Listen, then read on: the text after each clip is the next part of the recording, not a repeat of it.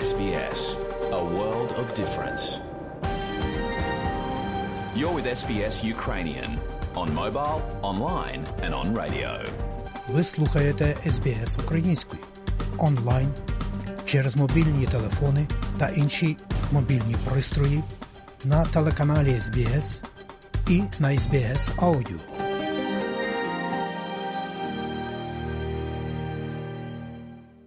Дякуємо, що слухаєте SBS Аудіо.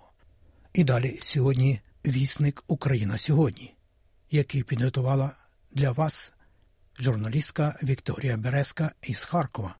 Розпочалася 414-та доба з моменту повномасштабного нападу Збройних сил Російської Федерації. Нагадаю, що саме 13 квітня 2014 року тодішній голова Ради національної безпеки та оборони, виконувач обов'язків президента України Олександр Турчинов оголосив про початок антитерористичної операції на сході України. Рішення було ухвалене увечері напередодні. Згідно з заявами української влади для відсічі російської агресії навесні 2014-го було обрано саме правовий режим антитерористичної операції через термінову потребу провести вибори президента і парламенту. Вибори були б неможливі в умовах введення воєнного стану. Сама операція тривала з 14 квітня 2014 до 30 квітня 2018. До самого моменту повномасштабного вторгнення в Луганській та Донецькій областях проходила операція об'єднаних сил. А зараз до головних подій в Україні. Командування Сил оборони вимушено відкладає анонсований весняний контрнаступ. Спеціалісти називають три причини: нестача боєприпасів, часті дощі, а також витік секретних матеріалів Пентагону, опублікованих 7 квітня газетою Вашингтон Пост. Відтак, прем'єр-міністр України Денис Шмигаль вважає, що контрнаступ збройних сил України може розпочатися влітку, а витік секретних документів Пентагону, достоту підтверджений самим Пентагоном, не завадить звільнити наші землі від окупантів. Під час візиту до США 12 квітня прем'єр знову підняв питання щодо постачання зброї далекого радіусу дії ракет Етакамс. Повідомляє Голос Америки. Ми виграємо цю війну, але щоб досягти цього швидше і з меншими втратами. Україна потребує інтенсивної військової допомоги, більше систем протиповітряної оборони, щоб мінімізувати ефект від російських авіаударів, більше важкої артилерії і боєприпасів. Ми також просимо ще раз розглянути можливість надати Україні ракети великого радіусу дії, щоб захистити себе і Європу. Нам потрібне важке озброєння і літаки. Як інформує Голос Америки, очільник Пентагону Ллойд Остін підтвердив готовність Сполучених Штатів і надалі надавати військову підтримку Україні. В Україні вважають, що вони у досить хорошій позиції. А ми зосередимось на тому, аби продовжувати надання безпекової підтримки та спроможності, аби вони могли і надалі досягати успіху, коли вирішать розпочати наступальні операції. Натомість, колишній командувач армією США у Європі Бен Годжес скептично ставиться до інформації, оприлюдненої газетою Вашингтон Пост, про що він сказав колегам з Голос Америки. Я не думаю, що були розкриті якісь конкретні українські військові плани, і відверто кажучи, багато цієї інформації вже було у доступі два чи три місяці тому. Тож я не думаю, що це завдасть шкоди майбутньому наступу України, коли б вони його не розпочали. І я не думаю, чесно кажучи, що росіяни достатньо спритні, щоб мати змогу щось цим зробити, навіть якщо вони отримали доступ до чогось, що вони могли б використати. Секретар РНБО Олексій Данілов в етері єдиного національного телемарафону заявив, що Україна має кілька варіантів контрнаступу, і всі вони абсолютно секретні. А коментарі будь-яких експертів є лише їхньою приватною думкою. Такі речі є абсолютно важливими, складними і дуже дуже токсичними. І тому ми дуже обережно маємо з вами відноситись до будь-якої інформації, яка буде трактуватися тою чи іншою стороною. Час, місто, дії наступу визначаються на території нашої країни. Кількість осіб, які будуть це знати, коли це буде відбуватися, в який спосіб буде відбуватися, це все буде вирішуватися в кабінеті у президента Верховного командуючого нашої країни за участі дуже обмеженого кола осіб. Від початку року основною зоною бойових дій став східний фронт, а саме ділянки на Лимансько-Кремінному напрямку в Мар'їнці, Бахмуті та Авдіївці, яку російські війська намагаються оточити так само, як Бахмут. Ситуацію пояснює заступниця міністра оборони Ганна Маляр. Кілька тижнів поспіль ситуація ідентична. Ворог здійснює наступ на чотирьох напрямках одночасно. Епіцентром боїв на сьогодні є Бахмут. Ворог саме в Бахмуті сконцентрував основні свої зусилля, тому і ми у відповідь повинні концентрувати там зусилля для того, щоб зупиняти ворога. Восьмий місяць триває оборона Бахмута. Якби ми не обороняли Бахмут, ворог просто би йшов вглиб території України. В Україні запрацювала інтерактивна мапа з позначенням місць, де Росія утримує українських цивільних громадян та військовополонених. Неурядова організація Медійна ініціатива за права людини систематизувала інформацію, аби сприяти пошуку зниклих та допомогти міжнародним організаціям і правоохоронцям України у зборі даних. На мапі позначені 100 пунктів утримання заручників і полонених у Російській Федерації, Білорусі та на тимчасово окупованих окупованих територіях України, включно з Кримом, говорить координаторка медійної ініціативи за права людини Тетяна Катриченко. Щодня ми виявляємо нові місця утримання. Ми поговорили зі свідками, які утримувались у всіх цих місцях утримання. Ми не змогли охопити всіх свідків для того, щоб показати більш масштабну карту. Я переконана, що на ній може бути не 100 місць утримання, а кілька сот. І ми будемо над цим працювати для того, щоб зафіксувати кожне для того, щоб відповідальні за організацію, а також за переміщення, утримання у цих нелюдських умовах були знайдені і відповідно покарані.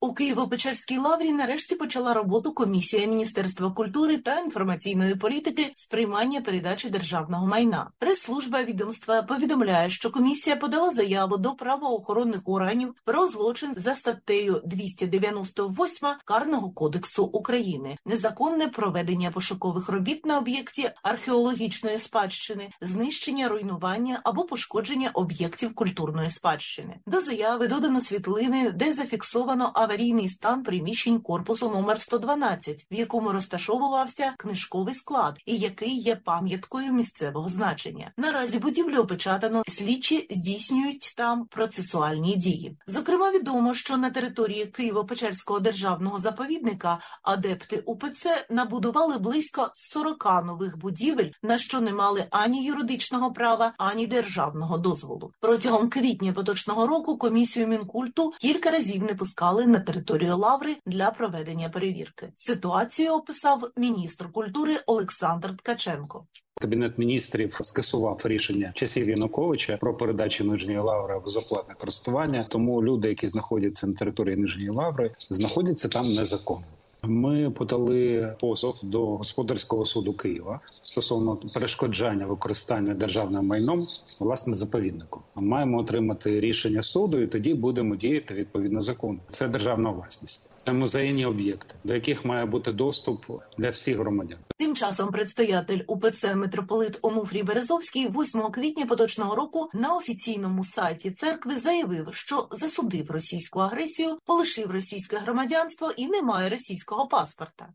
Попри заяви керівництва УПЦ, що організація розірвала зв'язок із московським патріархатом у 2017 році, жодних офіційно юридичних заяв чи повідомлень про відділення між церковними ієрархами не було. Зокрема, ані так звана материнська московська патріархія не піддала анафемі розкольників, як це було по відношенню до патріарха Філарета, який 1997-го створив УПЦ Київського патріархату, ані надала структурі УПЦ документа про визнання її автокефалією. Сам предстоятель УПЦ митрополит Онуфрій Березовський не надсилав жодних повідомлень про відмежування від РПЦ предстоятелям інших православних церков та досі не опублікував статуту своєї церкви. Натомість патріарх Російської православної церкви Кирило Гундяєв ще 16 березня виступив із відеозверненням на захист підлеглих Онуфрія, засуджуючи владу України та закликаючи не допустити виселення монахів із Києво-Печерської лаври. Усі ці подробиці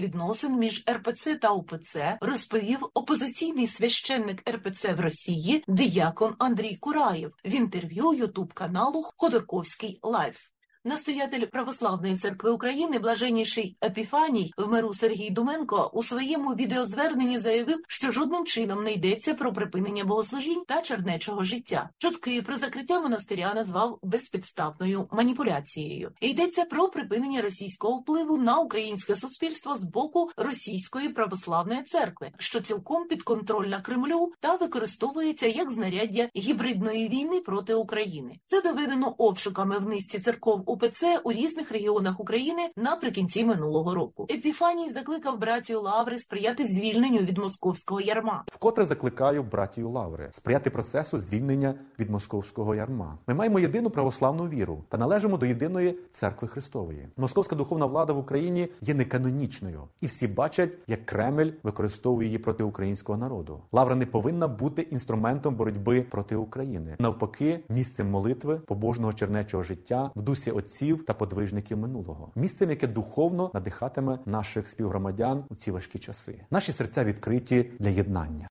Також блаженніший Епіфаній запевнив лаврських насельників, що ті з них, хто не поділяють ідеологію руського міра, продовжать своє служіння Богу в лаврі. Всі з вас, хто послідують вимогам канонів Томосу, відкинуть беззаконну владу Москви, продовжать своє служіння в лаврі. Всі свої можливості та авторитет ми будемо використовувати, щоб захистити вас від залякувань з боку до теперішнього очільника лаври. Керувати поточними справами будуть ті, хто знають традиції та життя монастиря, належить до братії, має відповідні здібності та не заплямував себе відданістю руському міру. Давня слов'янська мова разом з сучасною українською буде богослужбовою мовою лаври. Для багатьох з вас це є дуже важливим. Колишнього настоятеля лаври Павла Лебідя за рішенням суду від 1 квітня взято під домашній арешт на підставі врученої службою безпеки України підозри за двома статтями Карного кодексу України: 161 порушення рівноправності громадян залежно від їхньої расової, національної, регіональної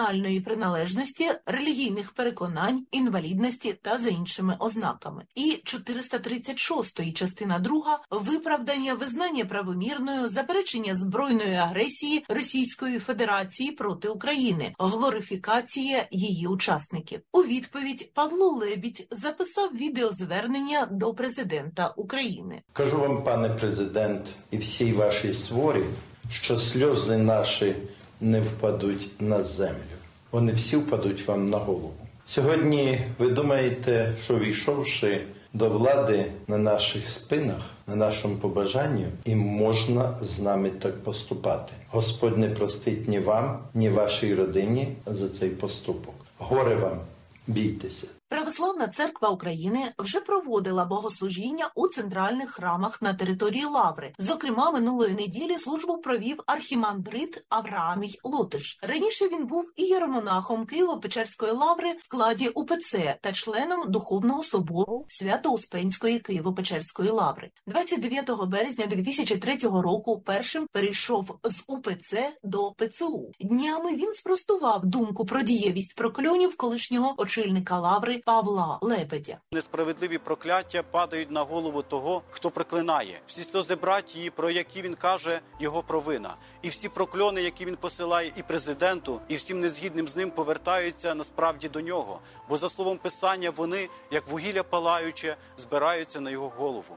Від імені Лаври хочу засвідчити перед всіма, що прокльони колишнього намісника безпідставні та несправедливі. Запевняю нашого президента, що братія Лаври молиться і продовжить молитися за главу нашої держави, як це нам наказує робити, і слово Боже. Учора президент України Володимир Зеленський взяв онлайн участь у зустрічі спеціального формату фінансової підтримки України у Вашингтоні. Захід відбувся за участі міністрів фінансів демократичних країн-партнерів, МВФ, Світового банку, Європейського банку реконструкції та розвитку. Тощо йшлося про майбутнє повоєнне відновлення України. Російські активи повинні піти на відновлення після агресії. Війна повинна вийти найдорожчою саме для агресора, і все для цього ми робимо. Дякую партнерам, які нас підтримують. Вікторія Березка, Харків для СБС Аудіо.